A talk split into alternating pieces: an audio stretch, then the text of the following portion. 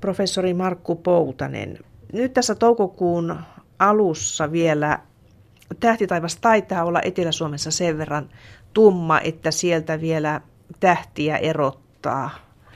Joo, kyllä siellä ne kirkkaammat tähdet ainakin näkyy, että sitten kun mennään tuonne Keski-Suomeen, erityisesti Lappiin, niin eihän siellä enää tähdet näy. Ja itse asiassa Utsjoella, niin taitaa olla tuossa toukokuun puolivälissä, kun aurinko jää taivarannan yläpuolelle, että ihan Etelä-Suomi ja toukokuun alkupuoli, niin viimeiset hetket tänä keväänä.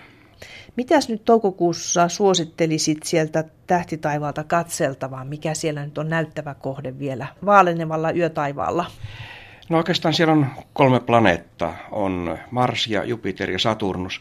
Jupiter on se, joka näkyy tuossa illalla tai oikeastaan iltayöstä, eh, kun alkaa hämärä ja pimeä tulla, niin Jupiter on korkealla ja kirkkaana etelässä. Eli se on helppo sieltä löytää. Sitten taas Mars ja Saturnus, niin ne näkyy tuolla aamuyöllä ja tavattoman matalalla etelässä, tai oikeastaan kaakkois-taivaalla, etelä-taivaalla, ja ne ei sieltä sen korkeammalla nousekaan, että siinä ne oikeastaan planeetat on sitten tältä keväältä, ja sitten jos näitä muita isompia tapahtumia miettii toukokuun aikana, siellä on Merkuriuksen ylikulku auringon editse, mikä nyt vaatii jo pikkasen valmisteluja, että sitä voi katsella, ja sitten tietysti nuo viimeiset kevään tähdistöt tuolta matalalta etelästä puolen yön jälkeen voi yrittää katsoa semmoisia outoja tähtikuvioita, mitä oikeastaan muuhun vuoden aikaan Suomesta ei näe. Että siinä ne päällimmäiset varmaan tässä toukokuun tähtitaivaasta. Mennään tuohon, tuohon Merkuriuksen ylikulkuun tarkemmin kohta, mutta puhutaan nyt vielä tuosta Marsista ja Saturnuksesta. Siis ne ovat aamuyön taivaalla, niinkö? Kyllä, tämä oikeastaan Mars on tuossa toukokuun loppupuolella oppositiossa, eli vastapäätä aurinkoa, että silloin se on tuossa puolen yön jälkeen tai kello yhden aikaan yöllä nyt tätä kesäaikaa katsottuna niin etelässä. Ja Mars, punertava planeetta, se kyllä erottuu sieltä varsin hyvin ihan paljon silmin, vaikka vaalea taivas onkin, mutta kun se jää niin tavattoman alas, niin jos sitä yrittää kaukoputkella katsoa, niin eh, eihän sitä kauheasti näe, koska ilmakehä, maan ilmakehä sitten väreilyllään sotkee ne näkymät, mutta kuitenkin Mars, kun se on oppositiossa näin keväällä tai kesällä, niin se on keskimääräistä lähempänä maata kuin mitä se on sitten semmoisessa oppositiossa, joka tapahtuu talvella. Eli ainakin noin periaatteessa niin Marsista näkisi nyt kaukoputkella paljon enemmän kuin normaalin muun opposition aikana, mutta ei tältä Suomesta, että jos Marsia haluaa katsella kunnolla, niin täytyy mennä tuonne Etelä-Eurooppaan tai vielä etelämässä, missä on sitten pimeä taivas ja se nousee sitten paljon korkeammalle tuolla taivaalla. Mitenkäs korkealle se nousee taivarannan yläpuolella meillä Suomessa? No se jää nyt tällä hetkellä suunnilleen samalle korkeudelle kuin mitä aurinko jää tuossa keskitalvella, eli ihan muutaman asteen etelähorisontista, eli ei, ei paljonkaan. Että kun yrittää muistella, miltähän se aurinko näyttää tuossa vuodenvaihteen tienoilla, niin kovin kovin matalallahan se on siellä, ja Pohjois-Suomesta tietysti ei näy ollenkaan, että Etelä-Suomesta Mars näkyy, mutta ilmakehä sitten häiritsee koko ajan niin, että ei siltä edes isommallakaan kaukoputkella niin kovin pieniä yksityiskohtia pysty erottamaan. Siellä on myös Saturnus, joka on aika lähellä Marsia, mutta jonkun verran himmeämpi, että ei siinä oikeastaan niissäkään kirkkaudessa paljon sillä tavalla eroa ole, että jos toisen löytää, niin löytää toisenkin. Ja molemmat on yhtä alhaalla siellä, että sieltä jos matalalta etelätaivalta bongaa kaksi tämmöistä eh, kirkkaan tähden kirkkauksista kohdetta, niin Toinen niistä se punertavampi on, on sitten Mars ja sitten tämmöinen kellertävämpi, vaaleampi on Saturnus. Ja jos vielä katsoo niin päin, että Mars on sitten se oikeanpuoleinen ja Saturnus on se vasemmanpuoleinen, niin sitten ne tunnistaa siitäkin järjestyksestä.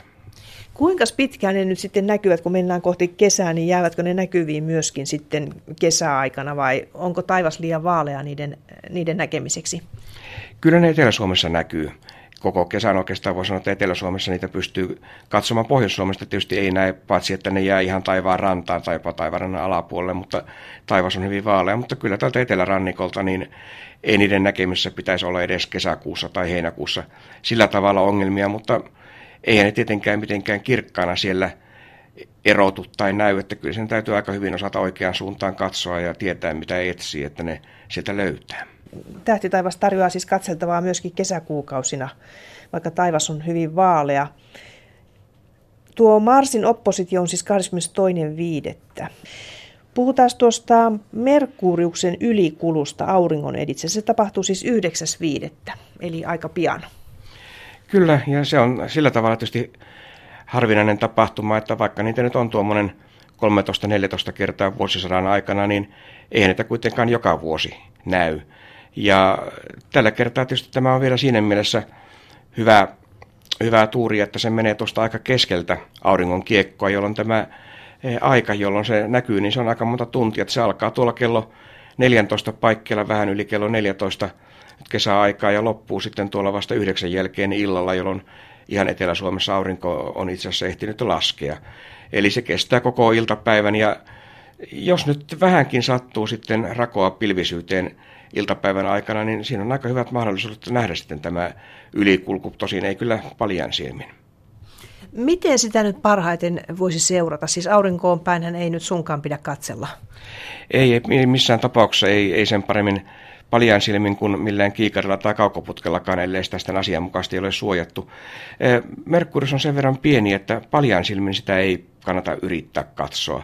Ja kiikarit on muuten sitten aika toivottomat auringon katsomiseen. Tietysti on kyllä olemassa tämmöisiä suodattimia kiikareihin, mutta ei, ei kovin usein. Kyllä se voi sanoa, että melkein se ainoa ja paras tapa niin on hankkiutua johonkin kaukoputken ääreen. Ja kaukoputkella on kaksi mahdollista konstia tämän auringon katsomiseen. Toinen on sitten se, että tämä kuva heijastetaan kaukoputken takana jollekin valkoiselle paperille tai varjostimelle, mistä sitä voi katsoa sitten isompikin joukko kerralla.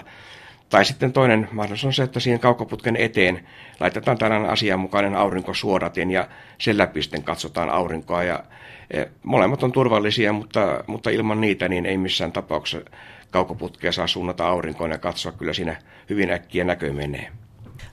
Luuletko, että tällaisia näytöksiä järjestetään tuon tapahtuman kunniaksi, joissa siis kaukoputkia, esimerkiksi Ursan kaukoputki olisi käytettävissä?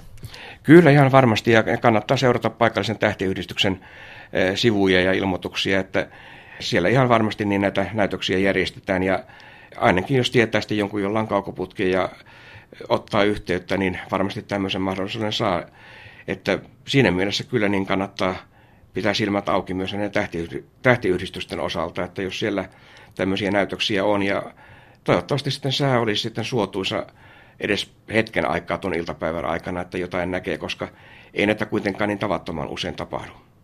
Nyt on siis periaatteessa kahdenlaisia tällaisia auringon ylitse menoja. Venushan voi myös mennä siitä auringon ylitse.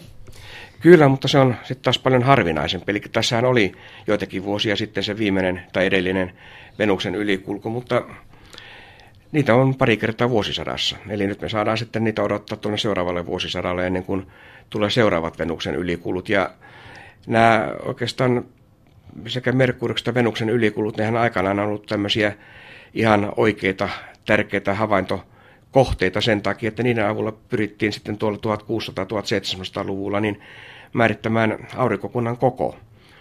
Ja erityisesti Venuksen ylikulku oli se tärkeämpi, koska se taas on lähempänä maata ja tämmöisellä kolmion mittausmenetelmällä pystytään paremmin määrittämään se Venuksen etäisyys sen ylikulun hetkellä. Mutta yhtä lailla Merkuriosta on sitten käytetty samaan tarkoitukseen. Tietysti tällä hetkellä ja nykyään niitä ei tämmöistä enää tarvita, mutta kyllä näitä edelleenkin niin näitä ylikulkuja ihan jopa noin ammatin mielessä tutkitaan ja katsotaan ja pyritään esimerkiksi Venuksen kohdalla nähdään Venuksen ilmakehästä jotakin.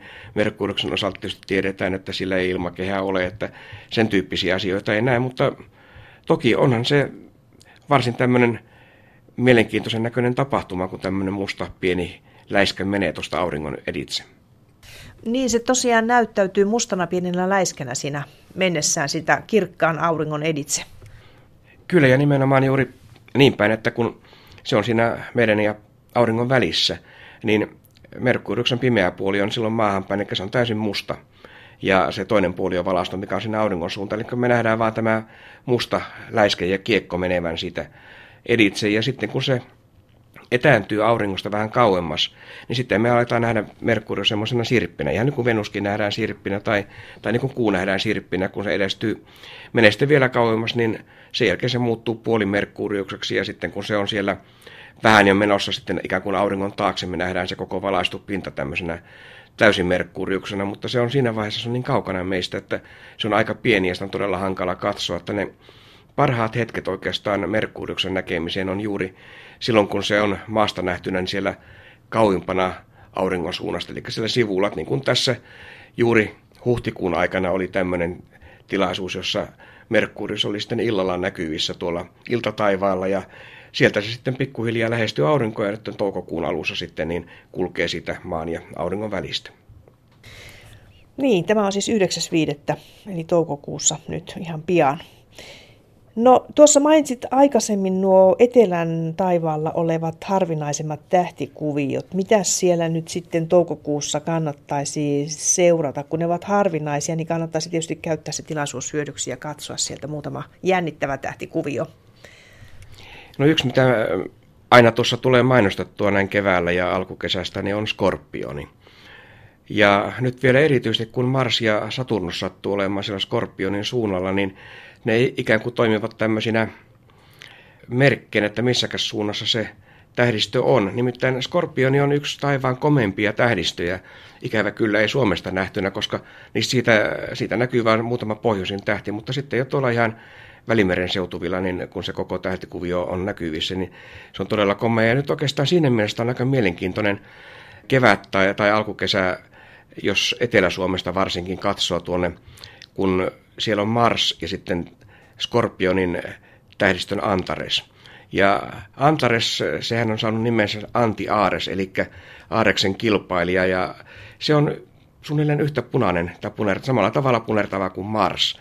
Siinä on oikeastaan mielenkiintoinen verrata sitten, kun ne näkyy siellä Antares näkyy nimittäin Etelä-Suomesta juuri ja nippa-nappa tai varannan yläpuolella, että se on todella hankala kohde sieltä, mutta jos sattuu näkemään ja Mars on siinä samanaikaisesti hollilla myös lähistöllä, niin on kiva verrata sitten tämän Antareksen ja Marsin puna, punaista väriä ja kirkkautta toisiinsa, miltä ne oikeastaan näyttää. Että tietysti sitten jos tuonne etelämässä menee Etelä-Eurooppaa Välimeren seutuville, niin mikä siellä on katsellessa lämpimässä kesäyössä Mars ja Antares vierekkäin ja komea Skorpionin tähdistö siinä, niin se on ehkä yksi tämmöinen, voisi sanoa kesän hienoja tähdistöjä, mitä ilman muuta kannattaa katsoa. Sittenhän siellä on näitä koko joukko ihmeellisen kuulosia himmeitä tähdistöjä, korppia ja vaakaa ja kilpeä ja niin edelleen, jotka oikeastaan ei ne juurikaan sieltä erotu ja ne on, niissä on vain muutamia himmeitä tähtiä, mutta jos haluaa sitten bongata mahdollisimman monta eri tähtikuviota, niin, ja nimenomaan Suomesta nähtynä, niin tämä on oikeastaan ainoa aika sitten vuodesta, jolloin näitä kyseisiä kuvioita voi täältä Suomesta käsin katsoa.